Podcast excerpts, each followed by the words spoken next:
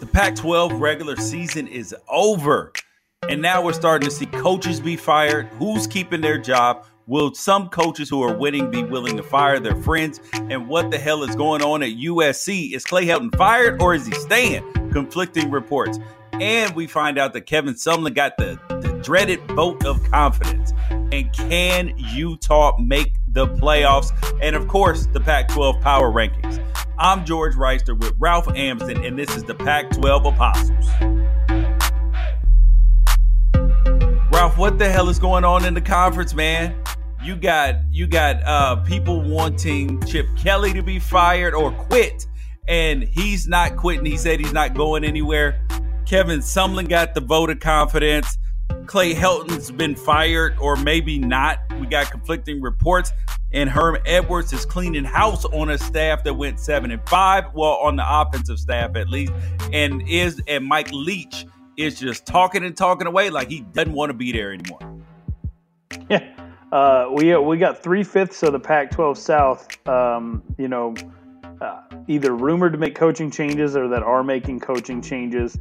Uh, you know, no, I guess nobody can stand Utah being the big dog. Um, but yeah, I, I, think that you know the the stuff about UCLA was really interesting. You know, I, I had tweeted that I felt like UCLA was in a good position, uh, as well as Arizona um, was was in a good position to um, be better next year. They were both very, very bad this year, which I expected. Obviously, UCLA outperformed my expectations in conference play, but I expected both these teams to be very bad in in the process of getting to the point where they had their guys in place and they made a little bit of a run in year three. I still think both of them should be uh, doing that and staying the course, but we get this rumor that Chip Kelly might be on his way out and then it gets refuted.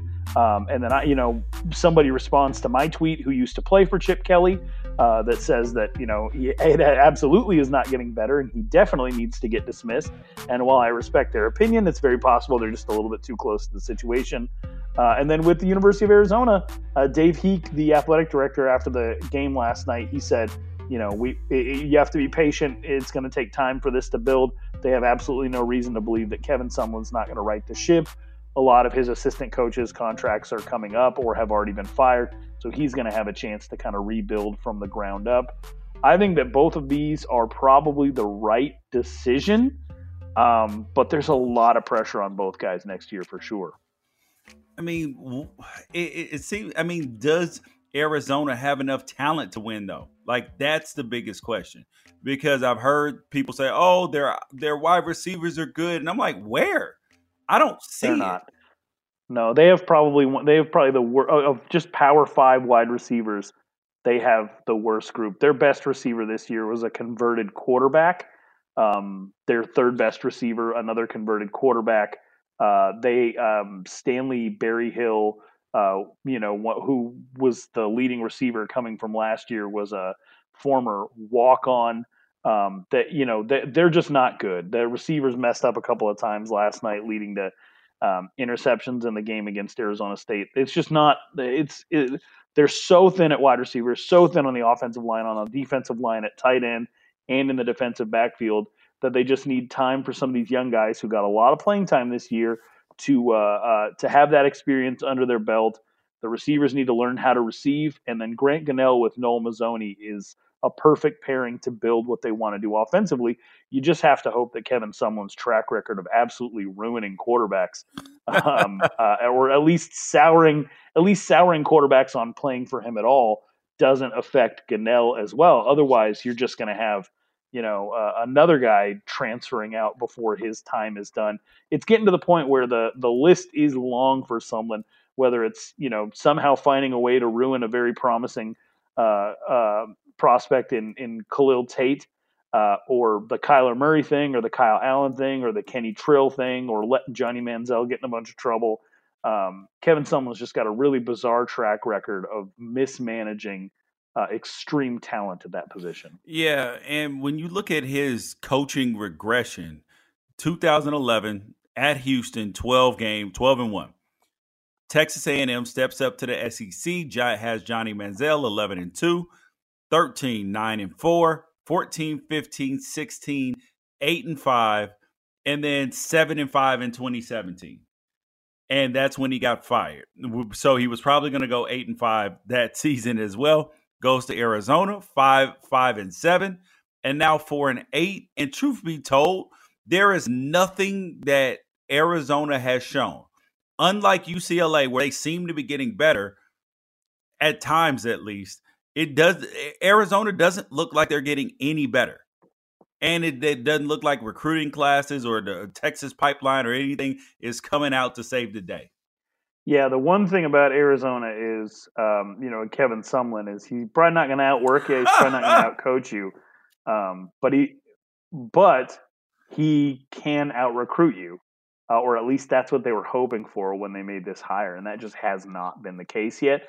They did send out a bunch of tweets saying that they were all going to go out and recruit in state the day after losing the Territorial Cup, which might not be the best timing, but um, it'll be interesting to see if they can right the ship. I mean, they fired their recruiting coordinator before the season started back in July, and that lost them to a bunch of you know, lost them the connection to a bunch of guys that um, that I had thought that they they had a legitimate shot at. Um, the recruiting just isn't there. The coaching definitely isn't there. The relationships aren't there. They've shut everything down to the media. So the local media down in Tucson um, you know, they're they're not, they're not going to go out of their way to write anything favorable about him. But he's got a five million dollar buyout. Uh, well, it's ten million, but they'd have to pay him five million if they fired him today, and then five million again at the end of his contract when it comes up. And they just got done, you know, shelling out six million to get rid of Rich Rod, who was a fine coach and probably only really needed to be jettisoned because he was having extramarital affairs and and stuff like that. Um, but you know, I, I think that it's been kind of a disaster so far. But if Grant Gunnell and Noel Mazzone can right this ship, then I, you know, I think they'll be in a, a decent position to at least maybe compete for a bowl game next yeah, year. Yeah, but do you trust Kevin Sumlin's leadership to make sure that Grant Gunnell is on a right path? Because I think that the way he handled Grant Gunnell this year, their freshman quarterback, was the complete opposite of instilling confidence. I don't think he did um, anything like that. Yeah, no, I, I can't explain any of the decisions that he made with Tate or this year. You know, I I'd driven down to that game against UCLA to interview Tate, um, and then all of a sudden Tate wasn't playing, even though he had practiced all week, and Gunnell was the guy. Then they went back and forth between the two of them, but had no offensive rhythm or identity all year long. And then in a game that was very, very important for a University of Arizona coach to try to win, you know, they they take on Arizona State, and you figure they can showcase the offense the way that it's supposed to be, and uh, you know, and and that would be um, a, a, probably a really, really good choice for them to just roll with Gunnell, or they can do Khalil Tate a favor and let him go out as a senior and try to beat ASU. And they had done Khalil Tate no favors up to this point, and they ran with Khalil Tate the entire game which I don't know if anybody saw coming. And so, you know, I don't know what Gunnell's mindset is there. You know, if it, so, it's I don't know. It's just a mess. This whole thing is a is a giant mess of their making. And if Grant Gunnell um, decides that he's going to mentally tough it out and trust the process and trust those coaches, then I think they'll be a little bit better next year. But the, you, don't really have the track record to say that Kevin Sumlin's going to do the right thing. No, not um, with his quarterbacks ever. Not at all. I mean, it, and if they hadn't just paid Rich Rod, I think that his job would definitely be in jeopardy. Even though I, I'm torn because I don't feel like coaches should be fired so quickly, but I also hate this I, I I feel like the coaching buyout bubble has to burst at some point in time because coaching buyouts are so big. The coaches have so much leverage and power over the university that because the university lives in a scarcity mindset, they're like, oh, we don't we don't want a guy to leave, so so let's make his buyout really high and you know his guaranteed money. But in reality, if a coach is going to leave, he's going to leave. So I would not put you know, huge buyouts on coaching salaries because eh, eh, but also I'm not guaranteeing you a ton of money either. I'll I'll, I'll make your salary super high if, if need be, but I'm not turn around and paying you for for five six years of of nothing of you not working for me. So that means we're not giving you extensions until it's appropriate. We're not giving you extensions two years into a five year deal. No, You get you at least got to get to year four, and we have a proven track record of what's happening. Or if you're severely underpaid, we'll we'll give you a big bonus. But we're not uh throwing you, you know, having you committed to the school for eight years, nine years, like you got, um, like like you got Jimbo Fisher down at Texas A&M. They're probably having a little bit of buyer's remorse right now. Florida State, obviously buyer's remorse because they fired Willie Taggart. You have, you know, so many other coaches who have these huge buyouts, and now the coaches and now the schools look silly. Absolutely, and I mean, it it's one of those things where it would take everybody being on the same page to say that we're not going to go down this road anymore because it's it's just it's it's super toxic. I mean, there's a lot of things wrong with the way that we incentivize uh, uh, coaches and the way that their contracts are designed. You know, if like recruiting rankings are tied into salary bonuses, then all of a sudden you have coaches hitting up all these uh, recruiting evaluators and asking them to give players bumps and you know stuff like that. And then you've got uh, you've got the fact that coaches can be on a four to five year deal or even longer but assistants in some states can only be on a one year deal. And so you have a hard time keeping assistants around and they're the ones who actually do most of the coaching. Everybody's chasing that big money so you have people leaving before they're probably actually ready uh, you know from being position coaches to jump into uh, being a head coach you know that you have a 12 million 15 million dollar buyout waiting for you. So what incentive do you have to go out there and, and do the absolute best job that you can do? You know todd graham got hit with a 12 million dollar buyout. 12 they paid they paid todd million uh, todd todd graham 12 million dollars to go away after winning seven games to bring in herm edwards to just win seven games two more years in a row you know it just seems financially irresponsible um, for schools to be in this position, especially when so many of them are taxpayer subsidized or charging the students athletic fees to support the program or having already raised tons and tons of money for stadium upgrades, even though people don't go to the games anymore. It just, it all feels like a bubble that's probably going to burst or it's going to take uh, just everybody sort of rebelling um, to, to have it constrict back a little bit. But we're talking about this on the same day that Rutgers, you know, gave uh, Greg Schiano an eight year deal. So maybe yeah, it's just going to keep inflating. Who knows? It's got to stop somewhere just because there's so many bad deals that it's got to stop somewhere. I mean, because eventually the schools and the boosters are going to say, look, no mas, man. Because if you miss on a couple head coaches in a row and have to pay buyouts, that's no bueno. I mean, look at look at USC.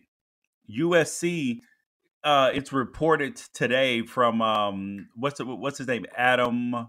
Adam Maya, former colleague of my rivals. He now writes for um, the way that Sports Illustrated works now is they have individual team sites, kind of like Rivals in twenty four seven, and um, he uh, he's in a situation um, where he was with Rivals and then he took over to be the site producer for Maven slash Sports Illustrated for USC. He's pretty plugged in. He's gotten things wrong before, um, but the USC local reporters are all sort of a giant mess. Uh, if we're if we're being honest, whether it's Scott Wolf or Chris Swanson or you know your guy Ryan Abraham, he does a good job. He doesn't rush to be out like to be first on a whole lot of things, and I think Ryan Young's a pretty good uh, reporter as well. I like Adam Maya, but they they Scott Schrader and and Scott Wolf and all those guys, they're just they're way too close to the program and or banned from even talking about the program. So you never really know what's true or what's not. They've messed a lot of things up. This is an interesting one because Sports Illustrated, their national guys are countering what their local guys said. And it's very possible that they have decided to fire him. It's also possible that no decision has been made. Uh, either way, this is a complete mess. Oh, there is a new development about Clay Helton as we're talking so that um that USC has called a team meeting for 5:30 this evening is being reported that they team meeting for 5:30 this evening and it's normally a day off. So what so so what this means is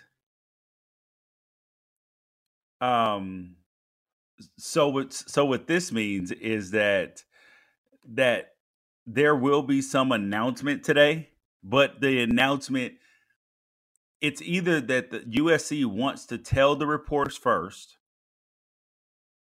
or I'm sorry, tell the players first and then let the news get out, or they're telling the players that Clay Helton is coming back. Yeah, I mean, one of those two things is coming at 5:30 today. And Bruce Feldman sent out a tweet. He said um, that on, the Athletic, he said, and, and, and Bruce Feldman is a guy who um, who is very reliable. If Bruce Feldman says it, it's it's true. I mean, pretty. Would, would you agree with that, Ralph? Yeah, yeah. He's very, Bruce Feldman is very plugged in. Yeah. Yes. So he said that Clay Helton report uh, is not based in any reality, and that and that his USC source, source says on the Clay Helton report, the only one who's getting fired today is the guy who reported that. oh man, what a mess! Um, I mean, it would be it would be really really weird to have a team meeting. Um, it would be really really weird to have a team meeting for them to fire Clay Helton after spreading to every national reporter that nobody's getting fired and that Adam Maya was in the wrong. So my guess is they get the whole team together and tell them, you know, sit tight. No, no decision's going to be made, probably even through the bowl game, which might not be the smartest thing to do if you're USC because things are really tough as far as you know the recruiting class. Or it's very possible that they sign him to a new deal. And sign Clay to Helton to, Clay a Helton. new deal. Why would you sign him to a new deal? You don't need to. You literally for recruiting purposes because recruit because recruiting's a mess, and you have to call the recruits bluff. He already has a deal through 2023. Yeah. Well, you got you got you got to call the recruits bluffs though, because they believe that he's going to get fired. And if you know that under no circumstances he getting fired, you'll see the recruits start to come around. The ones who are holding out, see if they can force change um, which is an interesting strategy that seemed to feel like it was maybe going to work, and then all of a sudden you have, you know, an eight and four USC team um, that finished uh, second in the in the Pac-12 South. Yeah, like I've I've heard from people. Eh, I, I just heard from somebody in the IE recently, and they were like, Justin Flowe wants to go to USC. He wants to that he just doesn't feel like he can right right right now because of the coaching situation and all of that. So you might even be be right. Yeah, I the, I'm really I'm really excited to see what, what happens it, at 5:30 today. I can see Clay Helton standing up in the in the front of the team like the like the Wolf of Wall Street, like I'm not leaving. I'm not fucking leaving. Yeah, uh, he's a nice man. He's a nice guy, and uh, and I just I feel like 80% of the fan base, maybe 85% of the fan base is ready to move on and would be incredibly frustrated by um, them deciding to retain him. I'm also really interested to see if ultimately if Adam Maya's report forces their hand or if there was enough accuracy to Adam Maya's report that they just hadn't informed Clay Helton yet that he was going to be let go. Um, either way, USC stays the talk of the town. And there, there was an interesting Jon Wilner article about how much money USC is losing. And they said that they're losing that with Clay Helton as the coach, attendance is down a certain per- percentage that instead of averaging, you know, like 76,000 like they did when in 2017, Sam Darnold's last year, they're down to like 57,000, which translates to at least he said uh, that this number is conservative, at least $9 million in revenue. It would cost them $20 million to fire Clay Helton, but they're losing $9 million in, in just stadium and ticket money, plus any merchandise and all of that and donations. I mean, the uh, USC's in such a bad situation right now with Clay because there's so much money wrapped into it. Like we were talking about that buyout bubble but then fans are just enraged. They're like, "Get him! We want somebody else." And then you got Urban Meyer, who the boosters want, but he wants ten years, a hundred million dollars. That's what what we're hearing.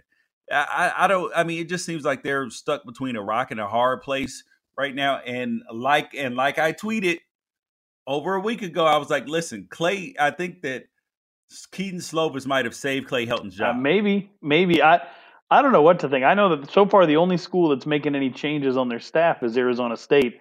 They dumped the offensive coordinator, the coach, and the wide receivers coach this morning after after getting a win over Oregon and in the Territorial Cup. Uh, so you know you have one school that's trying to be decisive with their coaching situation at least. Well, I, I think that that's what you have to do. That you have to evaluate your talent, evaluate your team, and evaluate where you're going, and if you guys have the same vision. Because the coaches have to be on the same page with the same vision, especially with the offensive coordinator.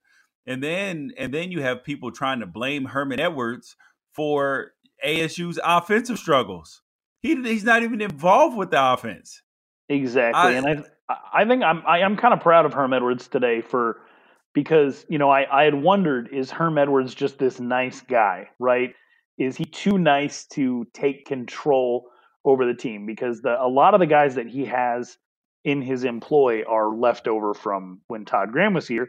The thought was Ray Anderson thought that he could just replace Todd Graham with Herm Edwards and everything would run better with the current staff that was in place.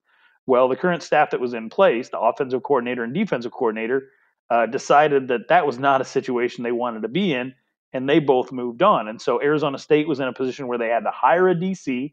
They hired Danny Gonzales from San Diego State, and they had to hire an offensive coordinator. Well, they wanted some continuity from Manny Wilkins, who had already had three OCs in three years. So they just promoted the wide receivers coach, uh, Rob Likens, who's only um, whose only experience as an offensive coordinator prior to that was at Kansas, where he had the responsibilities taken away from him by David Beaty. And so Rob Likens won 14 games in the last two years, kind of calling things off of a play chart, you know, like a best practices play chart. He, he didn't really have the best instincts as an offensive coordinator. He made a couple of really bad calls, like a toss play against Oregon State instead of playing uh, for overtime. And the fans were, you know, and Arizona State fans get sick of every offensive coordinator, including Mike Norvell, who, you know, they were happy to see him leave, and now they always ask to, you know, wonder if they could ever have him back. Um, and now that he's won three straight AAC, uh, uh, his half of the conference championship out in um, out uh, at Memphis. Um, but you know, ASU fans get real sick of the OC every single year, no matter who who it is. And um, and so that frustration with Rob Likens, you wondered if it was uh, based in reality, uh, and Herm Edwards, you know, felt it too, felt some of that frustration too, or if it was just sort of, you know, too high expectations for what Arizona State was bringing to the table. Turns out Herm Edwards sat them down the morning after getting two big wins and says, "Hey, you know, there should be no surprises here. I've set my expectations for you guys. You haven't met them. He told the media you have to be scoring in the mid 30s if you want to compete the Pac 12. We score in the mid 20s. It's Not good enough.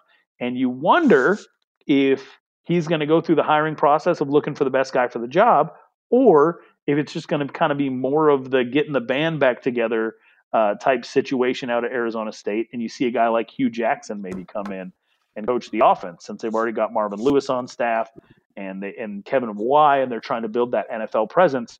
There's a really good chance that instead of going out and getting the best OC available, like at you know getting a guy from Boise State or getting a guy from uh, Baylor or even going after uh, Darrin Chiaverini, the wide receivers coach out at Colorado, that they just bring in Hue Jackson and continue to, you know, make this uh, the ASU version of like old dogs of just getting the get getting the old friends together uh, so they can have one last hurrah.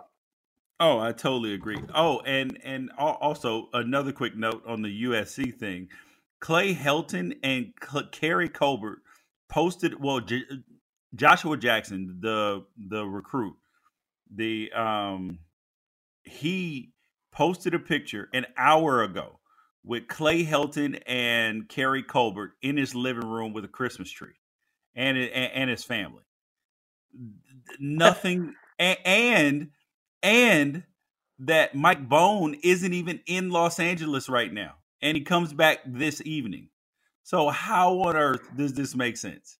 I mean, it doesn't, but they also, you know, Tyler Shough was also posting pictures with uh, with Willie Taggart from his living room while Willie Taggart was excusing himself to the backyard to have phone conversations with Florida State. So, yeah, but the difference in that is is that uh, Willie Taggart was trying to leave, and um, yeah, Willie Taggart, stay, yeah, yeah, yeah.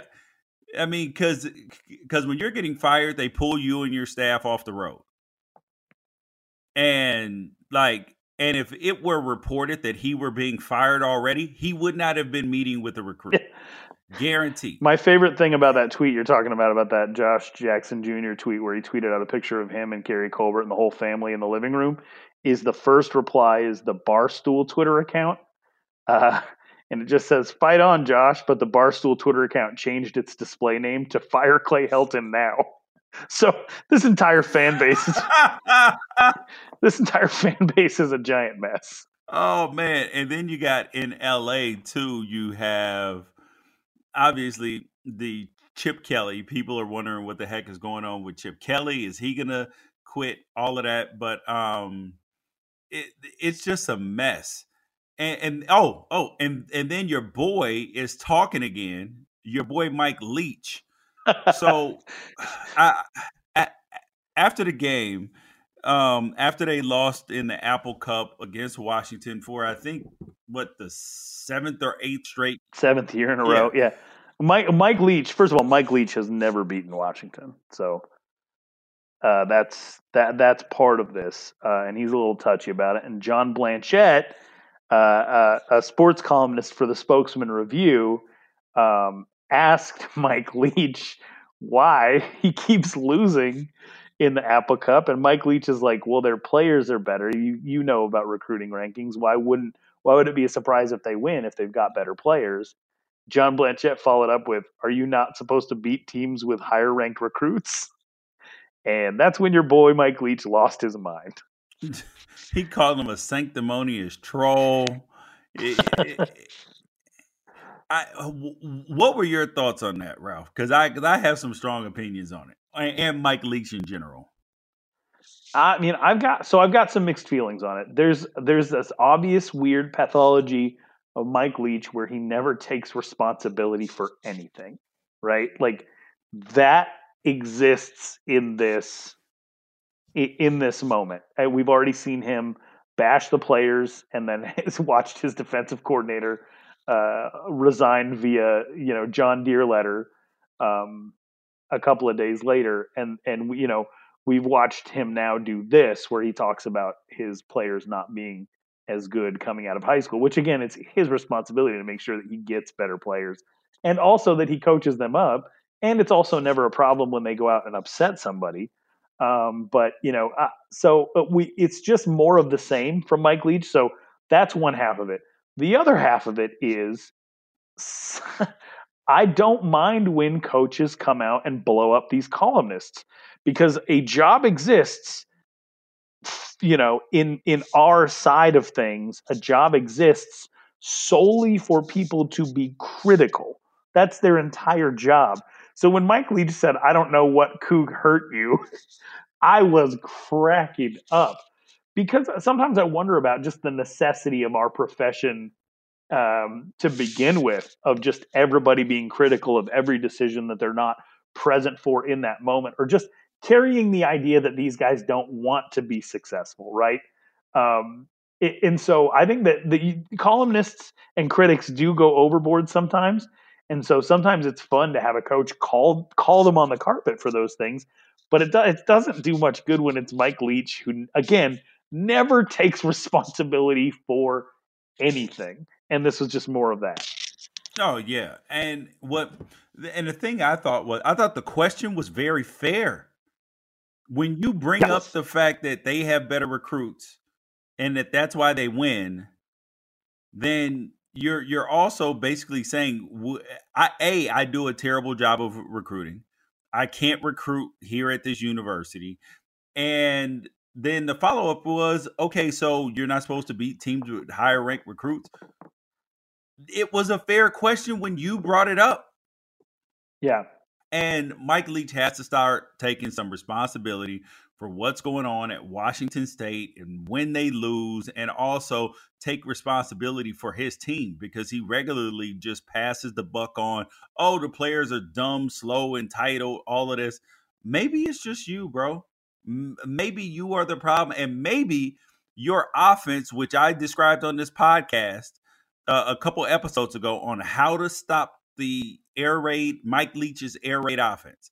Maybe that is the problem. Maybe it's too predictable. Maybe it's easy to stop an offense where all you have to do is take away the deep stuff and come up and tackle and make them throw the ball to the back and make them take 15 plays to score. Eventually, somebody will drop a pass or get a penalty, something else, and then you will stall drives. And also, it work. It doesn't work well in the red zone at all. So you know, maybe it's you maybe it's not everybody else and maybe you should go to go to arkansas and you know and win win six games seven games a year there i mean they'd probably be thankful at least for a couple of years i think he i think mike leach has gotten to the point where he genuinely believes the team would be nothing without him and he might not be wrong about that um, but it's still not a good headspace to be in because it, as with anything if you're not humble and hungry you know you're going to have issues. And so um, I, he's definitely not humble, and I'm not sure how uh, how hungry he is to win um, at at Washington State right now. If he's letting reporters get under his skin this much, if he can't convince coaches to stay on staff, um, you know, you you've got you've got guys who know how to run the air raid now.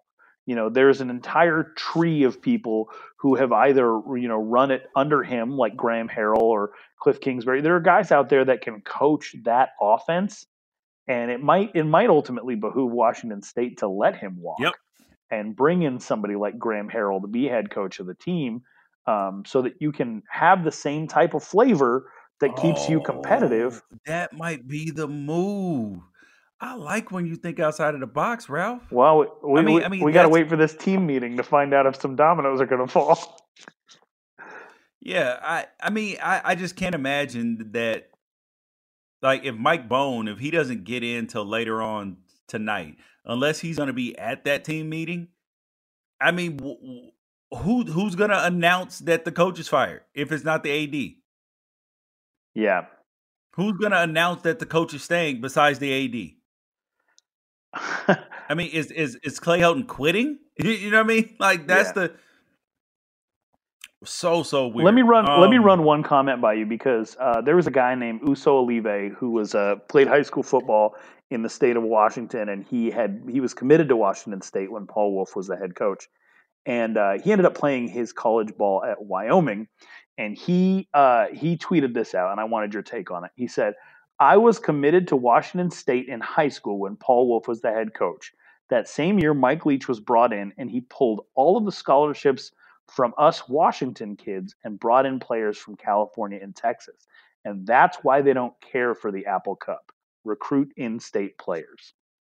Do you think that the players don't care about that rivalry? Do you think that that's part of it, George? Uh, I mean, they should care about winning and losing. You know what I mean? I, I, I, and the the rivalries are taught more than they are, you know, instilled. Because when I got to Oregon, I thought Oregon State was our biggest rival, and then when Husky Week came out, I found out otherwise. I found out what it really was about. So it's more taught than it is, you know, just just you know, in-state recruits know these things it, it's definitely you know an inherited deal. You know, it's like kid kids aren't born racist; they learn to be racist. Same same thing with with rivalries. They aren't born knowing what rivalries are; they just learn them. Um, what is your oh? Do you have your Pac-12 power rankings? This is a mess every single time we do it, but I think I feel a little bit better about um, about where we're at on on this this time. Um, you know, I've got uh, I, I can pretty solidly.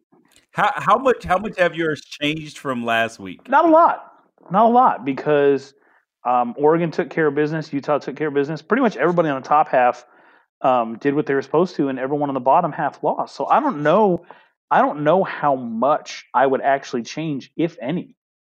Uh, to me, to me, this is the first week where I think everything sort of went the exact way that you would have expected it to go. Uh, Stanford probably deserves a little bit of credit for how they played in the first half against Notre Dame. Um, but you know, ultimately, it rounded out a four and eight season for them, in which they went three and six in conference. So they're going to be on the bottom half. So I, I you know what, if I, as I'm looking at it, I don't have any changes. Um, I don't have any changes per se. It's I do have Arizona State ranked above UCLA, and I think that there's that you know you you had do have to point out that UCLA beat the living hell out of Arizona State, but UCLA has so many big and bad losses, and Arizona State has that win over Oregon. That that's really what I use to justify um, to justify my rankings there. But um, yeah, I, I don't really have any changes from last week at all. Arizona is number 12. that, that, that, that just needs to be stated. And I did. I don't have any changes either. I mean, my rankings are the exact same as last week. I have Arizona twelve, Stanford eleven, Colorado ten, Oregon State nine, Washington State eight, UCLA seven, Washington six, Cal five, ASU four, USC three, Oregon two, Utah one. That it's the it. I, I, felt like that this was the first time that I got them right, and they stayed exactly the same the next week. And I think that even even though ASU did beat Cal head to head, I think that that one you can almost have like a tied for fourth in in, uh, in, that one, yeah. just because of how how it, it's so very obvious that this is a different team with Garbers at quarterback. Yeah, yeah, they're not even. Yeah, they. That's one of those things where the offense puts you in better position for for where you are.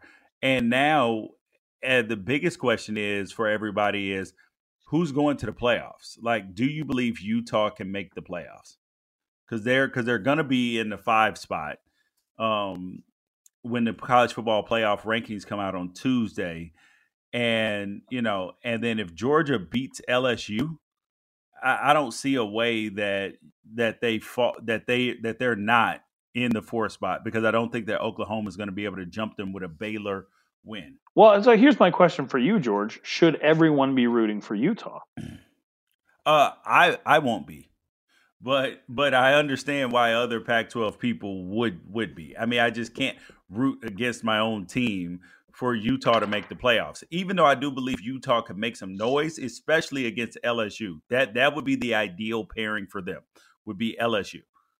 Um, so I, I definitely if they if they do beat Oregon, I'm going to in the Pac-12 playoff. I'm in the Pac-12 championship. I will be rooting for them to win the college football playoff. But as far as everybody else in the conference, uh, I, I would hope so. I would hope they're rooting for him, but I don't even know if Larry if Larry Scott is because he's like, oh, maybe if Oregon wins, we can get two New Year's Six bowls. That'll give us some more money, and then we can say that things are better, and then get a TV deal. I I don't know, man. yeah, I I even it regardless of what happens. I mean, even if it ends up being completely disastrous um, for the Pac-12, I I would think that Larry Scott would just come out and and and uh, you know spray the turd with Febreze like he usually does. Um, I, you know, I, I think that uh, I, I, think that if you're basing it off of the amount of money that you want your school to get, then I, would it not be better? Because Oregon would go to the Rose Bowl regardless, right? And so, would it would it not be better for Utah to get into the playoff and even win a game, um, as far as financially for the entire conference? Uh, so, I mean, if you're looking at it from that perspective, um, you know, I do know a lot of Pac-12 fans who who don't enjoy Utah and their brand and the way their fans talk smack, but do actually have quite an appreciation for the way this team is coached and constructed. Um, you know, I, I and I, I also think that uh, you know with with with Oregon sort of out of it, it, it would be interesting because it would give Utah the opportunity to to find out whether they're actually for real or not, or if they just ran through kind of a weak Pac-12 South, uh, which they didn't run through them. They lost to uh, USC's third string quarterback. Um, but I do think that it would be nice to have that opportunity. Uh, at the same time, you know, may the best team, may the best and, and best coached team win. I think that Utah probably has uh, a few advantages in that game. Um, and I think that you know Oregon definitely has the speed. Uh, I, I'm just looking forward to the game, man. I'm really looking forward to seeing that game being played. Yeah. All right. So let's go. Let's go through the games real quick. Um, okay. So I guess we'll we'll start at the beginning. We had the Washington State Cougars uh, versus the Washington Huskies, where that game was on Friday night. The Apple Cup. This was a total wipeout. I mean, Washington State they their offense was just held in check. There was no, you know, it, it was a situation to where they did not have any hope really.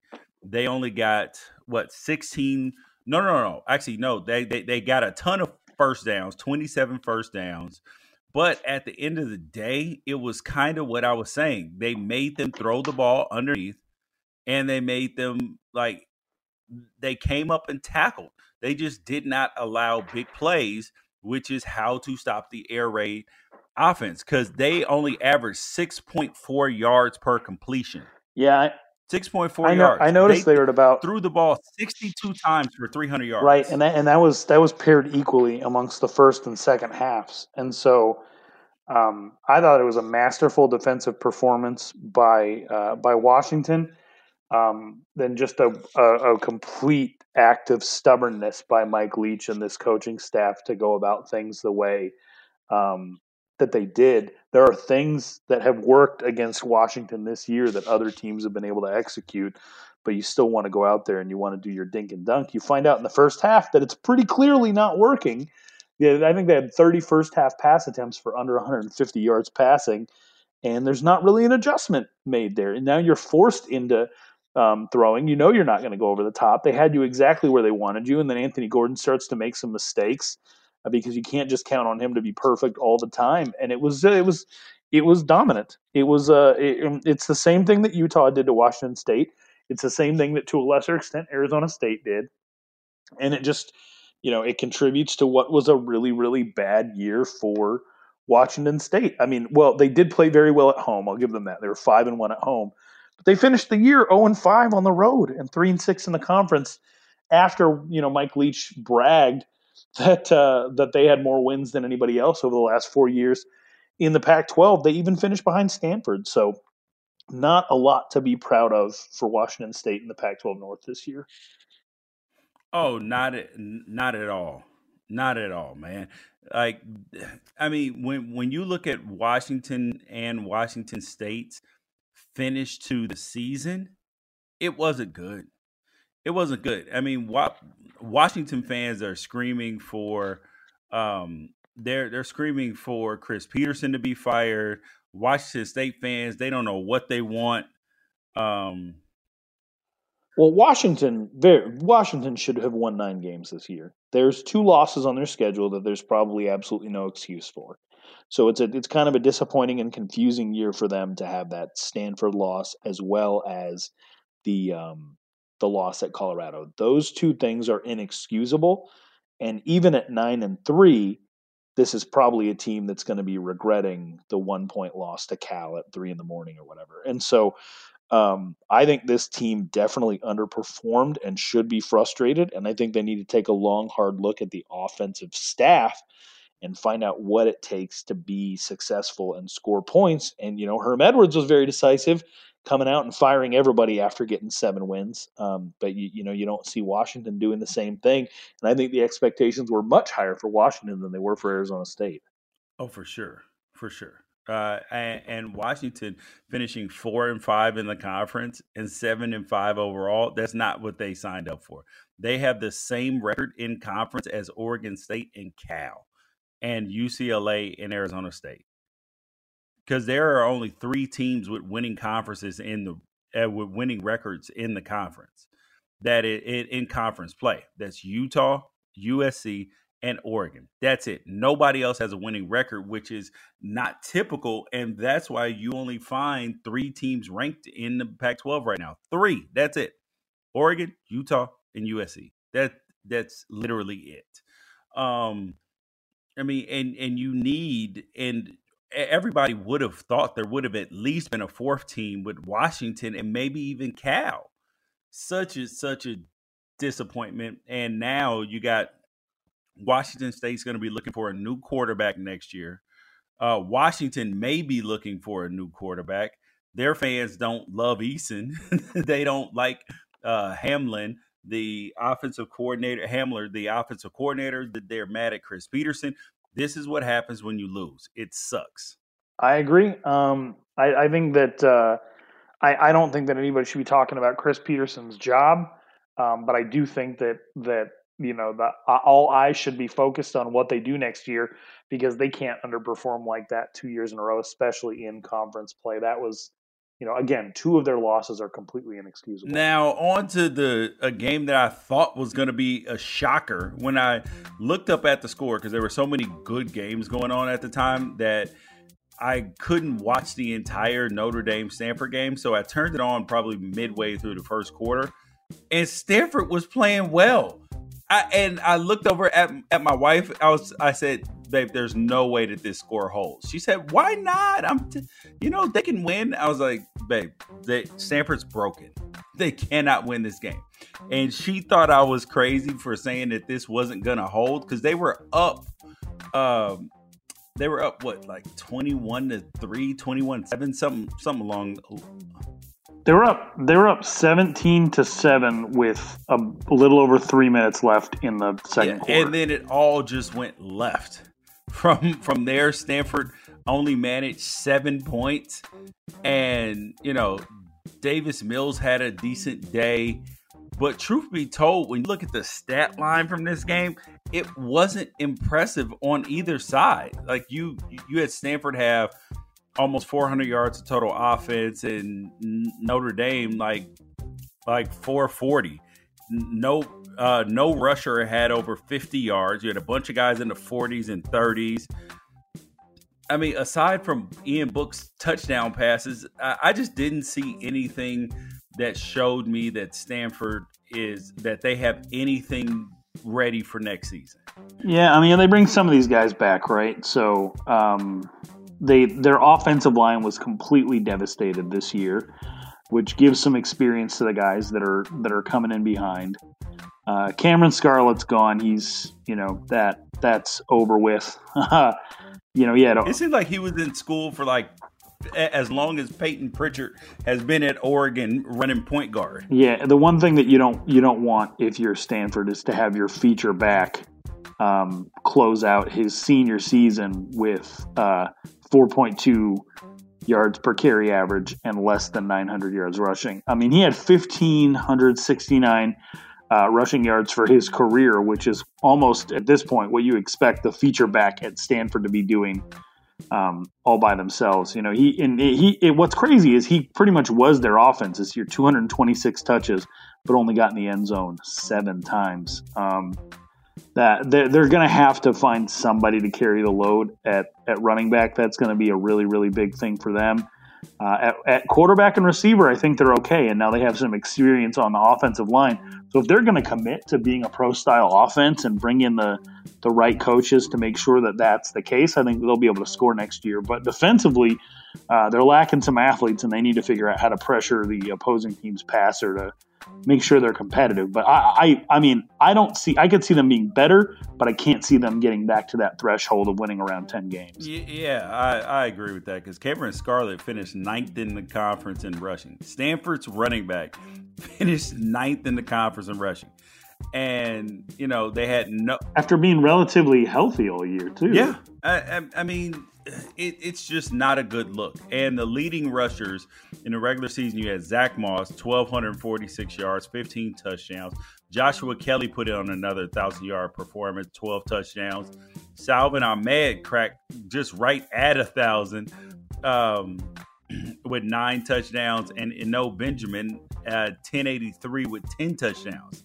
I mean, that that's very interesting to me. The, the thing I noticed about that was the number five. So you had CJ Verdell at 5.9 yards per carry, but only had five touchdowns. And I, I think that that's an area of like when you look at the at those backs. So Zach Moss is a senior.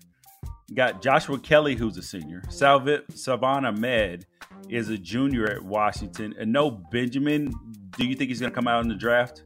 Yeah, he's gone. Yeah, so so you got Eno Benjamin.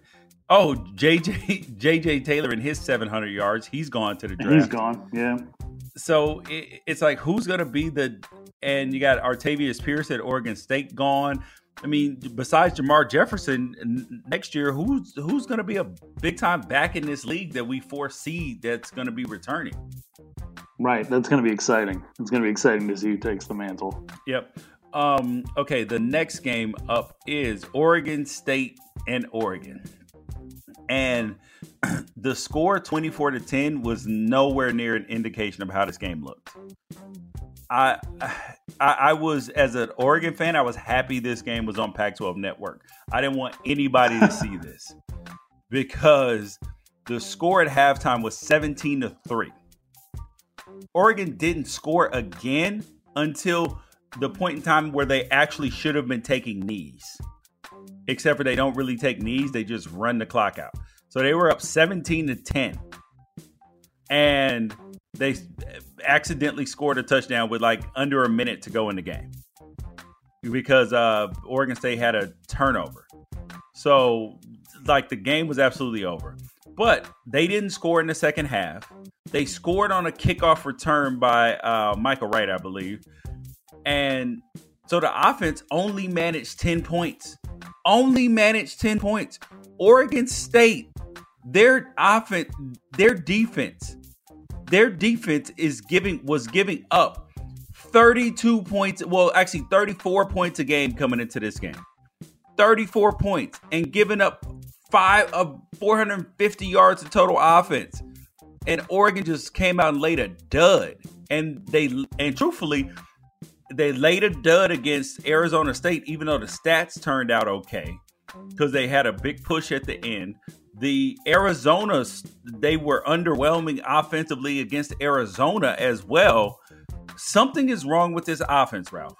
Something is wrong with the offense. Yeah, I think that um, I think that there's probably going to be that little bit of a letdown, knowing that they're more talented than Oregon State, but they lost that game at ASU, and Oregon State just had a lot more to play for. Uh, and then all of a sudden, the game plan kind of goes out the window because you got Tristan Gebbia, who's a little bit more mobile than Jake Luton uh, playing quarterback. And unfortunate for Jake Luton that his career comes to an end like this with an injury and no bowl game. But I, I got to say, nobody's really improved from freshman to senior year the way he did.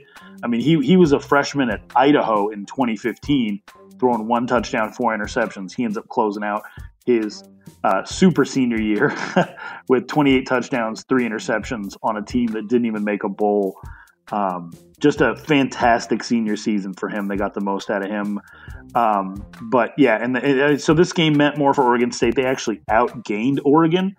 Um, and uh, I, I, think, yeah, something's probably wrong with this offense. It's just a, a, matter of Justin Herbert needs to get a little bit loose, or they've put enough on film um, that it, that it's kind of become a thing where they need to make some adjustments uh, and and have some surprises. Um, but I, I, will say that it's definitely concerning going into a game against Utah. You don't want to be stale offensively. And two defenses that were giving up a ton of points before they faced Oregon uh, were ASU and and Oregon State, and both of them played very very well uh, against this Oregon offense. And so I think there's definitely some things to be concerned about. Oregon has still had a really special year and made uh, an enormous improvement over last year. Um, but just kind of like you brought up with running backs, you know, not necessarily scoring a bunch of touchdowns, even if they get yards. That's just it. You know, there haven't been a lot of real breakaway threats in the Pac 12 this year. And as far as Oregon goes, you know that that's definitely been an issue for them. They can chew up yards, but then they kind of depend on Justin Herbert to get the touchdown pass, and he's, you know, who knows what's going through his mind right now, but he's struggling a little bit. Yeah, he he's been wildly inconsistent since you know, kind of since the Washington State game. Wildly, I mean, the in the Arizona State game, like when you look back at the Arizona, Arizona State, and Oregon State games, there are some throws that you just are head scratching. You're like, is this guy really a first round pick? I mean, because he's put together such a body of work that shows he's a first round pick. But then there's like those three games, you're just sitting there, just like, are you like, has the pressure of the national championship, potentially college football playoff, and the um and the Pac-12 championship staying healthy for the draft, have all of those things just been kind of mounting on on on his brain and kind of you know been taxing on his on his life really. Like I'm wondering, maybe I I think one of the things that could really free him up though is they got to get him out on the run. He's big and he's athletic, and that can change up how he's being defended. If they have to spy him, if you take away a defender and they have to spy him, then that just gives him more options in the passing game. And I feel like they have tried to make him more of that prototypical pocket passer. You know, it's still college football. Use all the tools at your disposal, and that's where you're going to be the biggest threat. Um, you know, I, it does feel like it's just a giant audition for the pro scouts at this point. Yep. He's made some really impressive throws, but you know, if you're not a professional offensive coordinator, then you shouldn't be trying to do correct professional scheming. Yep. You know, yeah, it's college and, football. It's and, fun. And get him out on the run. Want to keep him healthy, but at the same time, you know, players build on momentum. And uh, a, a, few people asked me about Marcus Arroyo, or Oregon's offensive coordinator, and he's obviously a fantastic recruiter. He does a great job at that. But I, but I have been one, wondering necessarily if he should, you know, if he is the guy to kind of push things forward for for Oregon offensively, because he's done a better job this year than the previous year did his first season. It was his first season ever being an offensive coordinator. But uh, there's a lot of people who think that he's poised to, at some point in time, be a head coach. So it's one of those things like, how do you kind of balance it when you have a, a, a great recruiter who is not necessarily the best offensive coordinator, but then like he adds so many value, he adds so much value in some areas. He's Coach Cristobal's friend. I mean, like, how do you make a decision about a coach in that situation? I think I think that's tough. And just looking at Herbert, I mean, freshman year, 20 rushing yards a game. Sophomore year, 23 rushing yards a game. Junior year, 14 and a half rushing yards a game. Senior year, 42 carries for one net yard. That's crazy. Yeah, yeah. Yeah, they they clearly as a team made a conscious effort to not run him. I mean, and even even who? Even uh, Alabama runs Tua at at times. That's the crazy part about it is that like every quarterback has to run at some point in time, and that includes um, that includes him.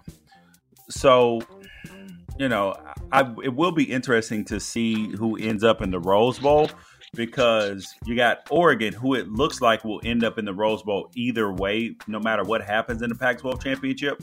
Because you got, they would, if they lose to Utah, Utah's going to the college football playoff, which would then put Oregon in the Rose Bowl. But there are some people who believe that the Rose Bowl may actually choose USC because they get a choice. What do you think? Um, I don't think so. I think that you you you got to go with Oregon in that circumstance. Um, and then you know we're also presupposing that LSU is going to take care of business against Georgia to make sure that if Utah wins, that you know it happens for them. Um, and you know LSU is as hot as any team in the country right now, so I wouldn't bet against them. But you know there is a scenario where Georgia wins, LSU doesn't fall far back enough and uh, and all of a sudden, you know, Utah is the one in the Rose Bowl, and Oregon's looking for you know hotel reservations in El Paso or San Diego. So, oh lord, oh gosh, that that would be a disastrous set of events. Even a if disastrous. I mean, well, I mean, even if they did end up, let's say, like they ended up in the in the Holiday Bowl against a team like Michigan, you know, which could be a ton of fun uh, it still probably wouldn't be representative of the type of year they had. So for sure, very very much like Washington State last year when they didn't get a New Year's Bowl. Like that would be right. Yeah, that would be horrendous. But I don't think that Georgia's going to beat Utah. Simply, I mean, and the main reason is because uh, they have a wide receiver who's suspended. D'Andre Swift probably won't play and then their other top wide receiver is out as well. So, so yeah, so that's going to be very tough. And they got Stingley, who's fantastic, who's a, uh, one of the best corners in the country. Uh, you got Utah and Colorado. Colorado 40, uh, 15, Utah 45. I know uh, Colorado started out the game 7 0. And with all the wacky results that have happened in the Pac 12, I actually tweeted, I said, there's no way Colorado beats Utah in Utah, right? I mean, like there was, I mean, there was a, because they went down and scored pretty easily. And I was just like, there's no way that this actually happens. I mean, there's no way. And of course, it did yeah. not happen. They got absolutely demolished 45 to 15 and I I owe Utah a big apology. I said that Tyler Huntley that he would need to be special and great in some games and truthfully I have not given him the credit that he deserves. This man has been fantastic. He has been consistent. He's been a leader. Um his stats just don't jump off the page to you because when you look at the um, when when you look at the entire conference and who is you know who are the top passers, all of that, he's number one in pass efficiency in the conference. But you know when when when you look at the stats, he doesn't stand out with the Josh Gordons. He doesn't stand out with even the Justin right. Herberts or Kedon Slovis because he is ninth in the conference in passing yards. Because you got guys, uh, Anthony Gordon threw for five thousand yards, Slovis threw Slovis and Herbert threw for three thousand yards, Jayden Daniels threw for twenty seven hundred. Jake uh, Luton, 2,700. Dorian Thompson Robinson even threw for 2,700 yards. Jacob Eason, 2,900. Montez, 28. And then you got Tyler Huntley at 2,700 yards. And and only six touchdown and, and only 16 touchdown passes, which is, I mean, I mean, only J, it was tied with Jayden Daniels. Oh no, no, I'm sorry, he was behind Jayden Daniels, so he was the threw the ninth most touchdown passes as well. I mean, Khalil Tate almost threw as many as he did. Yeah, and I so here's the deal: they're doing this whole Huntley for Heisman campaign, and it's cute. You know, he's he definitely deserves more recognition than he's getting. I'm not sure the way to get that recognition is to uh, overshoot the mark so hard that you end up getting laughed at. If Tyler Huntley was to win the Heisman, it would be like giving the best middle reliever in baseball um, the the Cy Young. You know, uh, just because he's got the best WHIP and the best ERA, you know, it, it doesn't, he's not a starter and he's not a closer. He's an excellent player. They're having a really good year because of him. You can also make the argument that he's like the fifth best player on this team. yeah, team. Zach Zach Moss has been carrying the load, man. Yeah, yeah. And so, so the the way that I look at this is, I you know, I get why they're doing it, and I I appreciate them for it, and he does deserve recognition but I don't want to see him show up in New York and be the number fifth or the number five uh, in in Heisman votes and get embarrassed to the point where you know it was it wasn't even close. You know, it, and would they just be happy to just have him in New York, maybe or whatever? But I mean, he. I think I had tweeted before the game. I was like, hey. Uh, Tyler Huntley, if he throws for 500 yards a game and rushes for 200 yards a game, he'll still finish the season 600 passing yards short and 300 rushing yards short of where Kyler Murray was last year, who was the Heisman winner.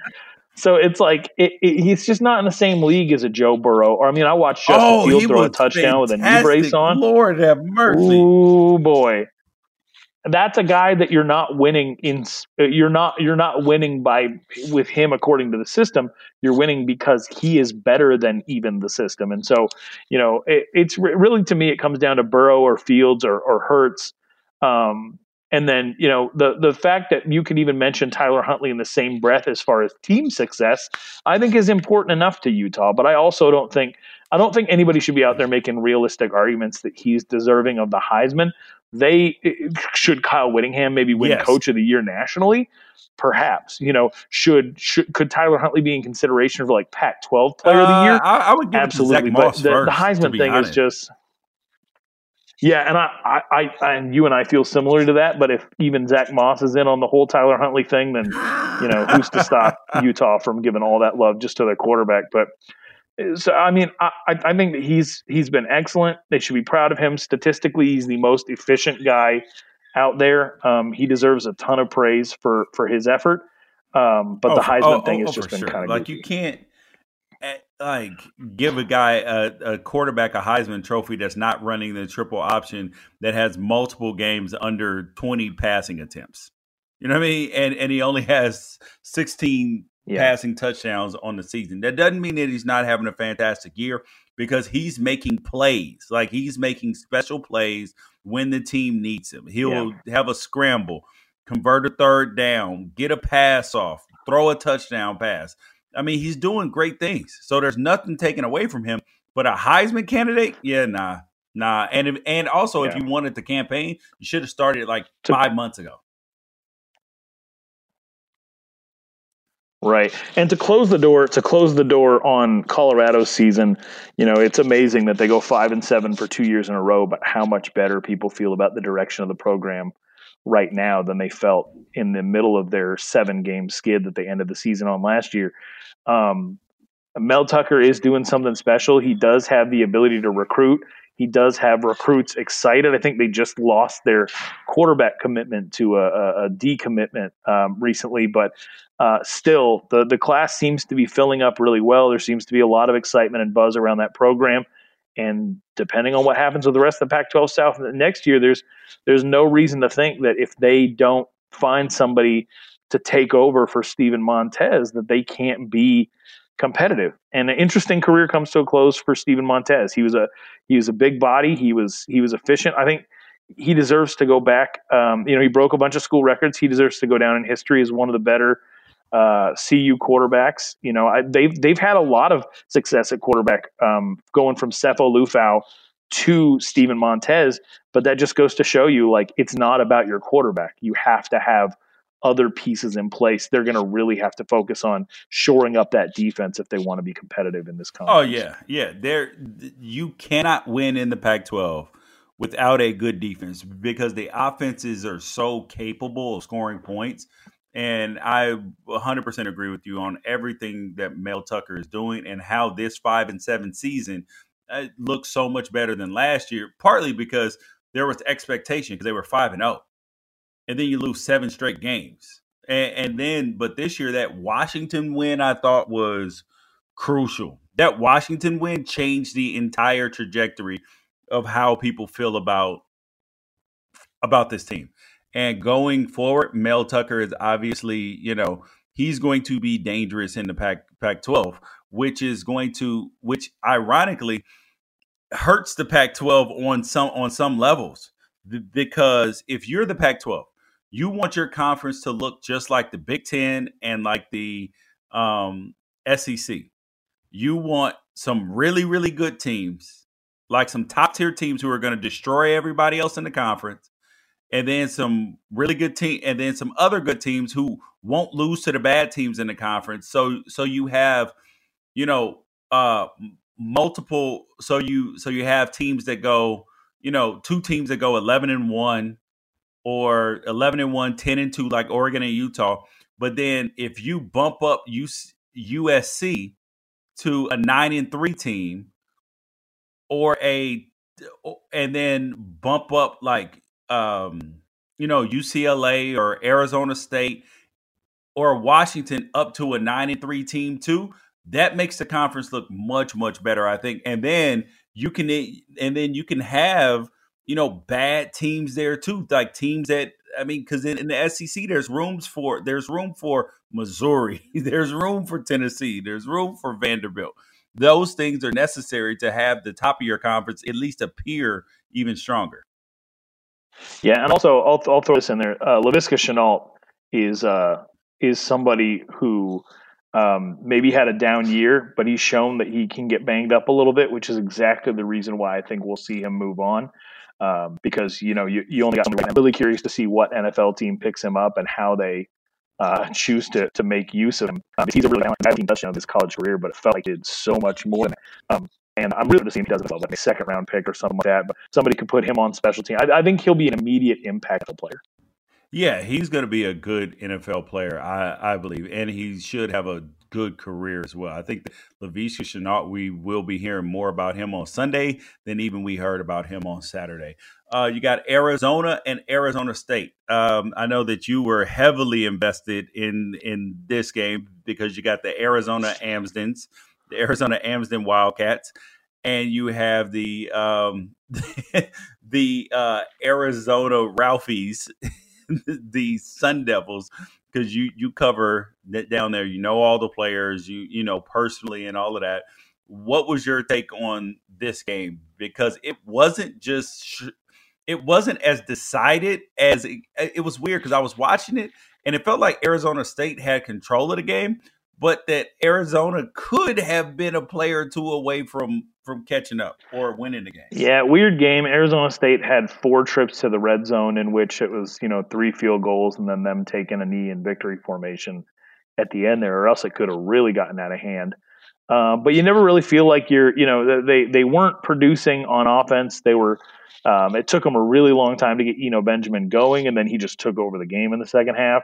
They weren't going downfield with Jayden Daniels the way that they did against Oregon probably part of the reason why a lot of the offensive staff was relieved of their duties the morning after this game is because there's just been a lack of consistency as far as what the offense is able to produce. But one thing that they have gotten better at is they're getting more production out of the offensive line. They're figuring out how to use Eno Benjamin with this young offensive line. Um, you know, Frank Darby did his thing where he drops one big pass a game. Uh, got that out of the way, but he did draw two very important pass interference calls that led to some points for ASU. Um, uh, what it comes down to is Arizona is just a bad football team right now.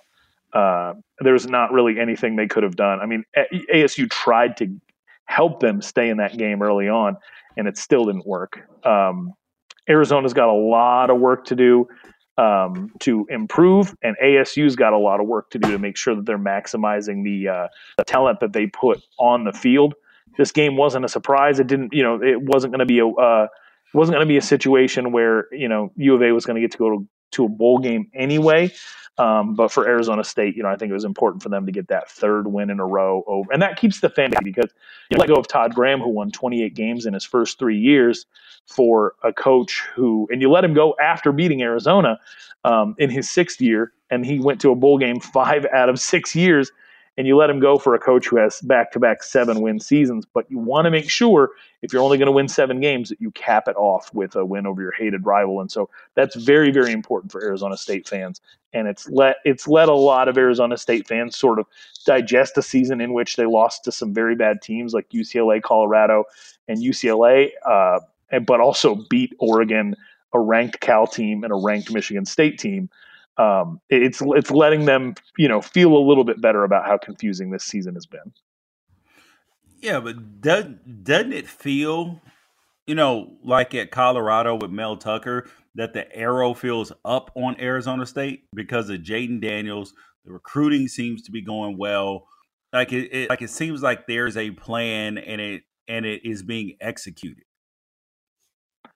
Yes, I think so. The the Jayden Daniels thing you know, you're talking about a quarterback who um, has two interceptions on the year and he's thrown over 300 passes. Um, I don't think Arizona State's ever seen anything like him. And you know, you got Andrew Walter, Jake Plum. You got a lot of really good quarterbacks in Arizona State's history. Um, you know, Manny Wilkins was even a three-year starter who uh, who who did some you know pretty decent things for ASU. But it's very, very evident that Jayden Daniels is special. He has to be protected at all costs by this staff, which is another reason why I think they're going all in on finding maybe some some uh, better fits as far as the offense and position coaches and everything like that. Um, so yeah, th- there is definitely some optimism there, um, but also the realization that they lost to three teams that they probably should have beat, and that's you know that that that goes along with it. Is it Herm Edwards' fault that they played to the level of their competition? You know, yeah, but they also uh, or was it the fact that yeah they did what they they've won a few games that they probably shouldn't have, um, and part of that's just the you know, the home field advantage.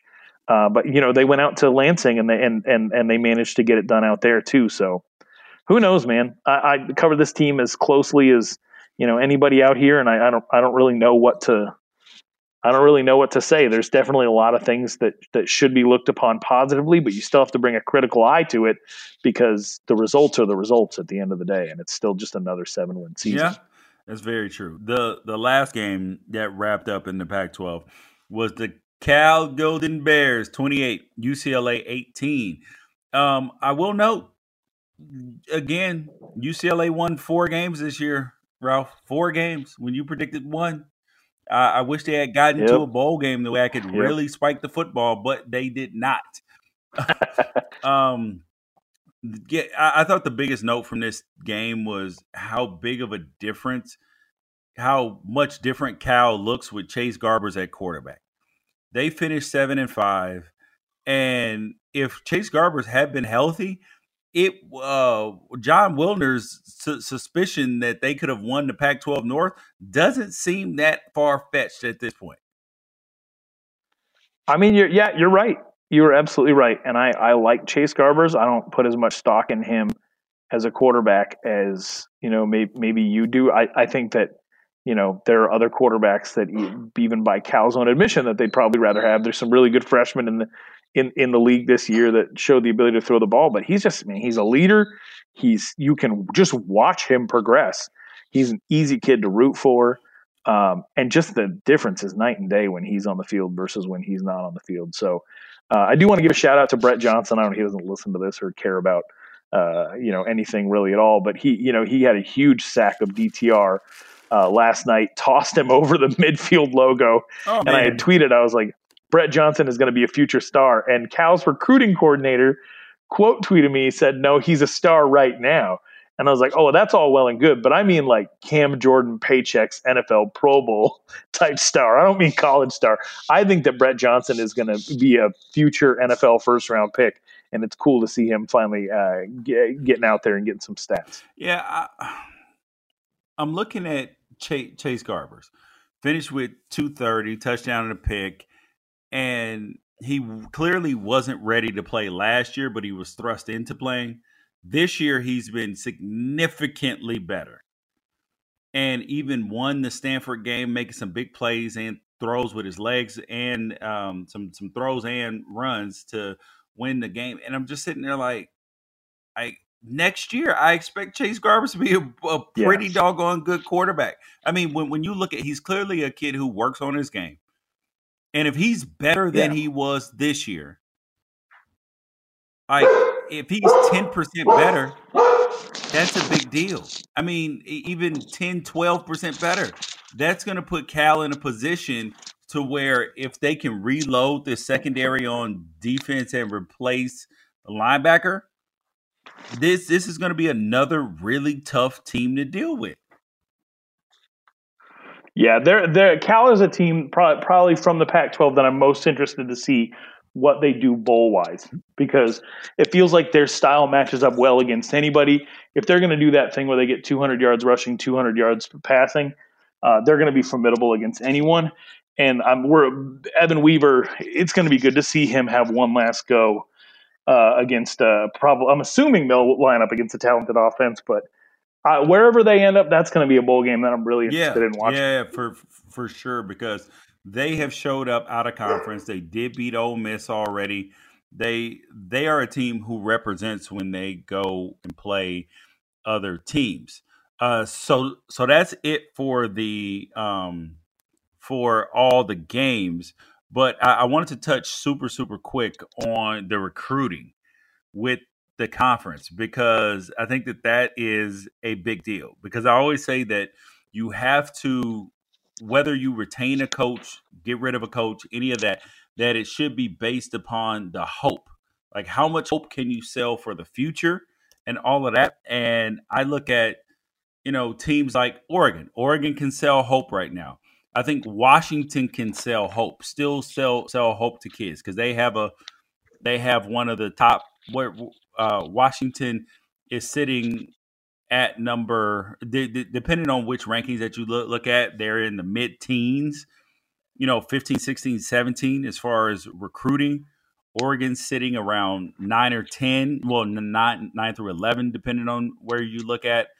And you have, after that, you got Stanford Colorado is doing well recruiting. So is UCLA and Arizona State.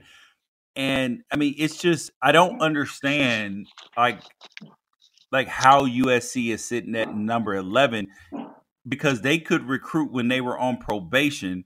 So how can't they recruit now, Ralph? Because I know your ears to the street with all these uh, college, with all these high school kids. It's really simple. They don't know if Clay's going to be there or not, and you know they, it's not like the kids unionized and feel like they can force the issue or anything like that on on his hiring or firing.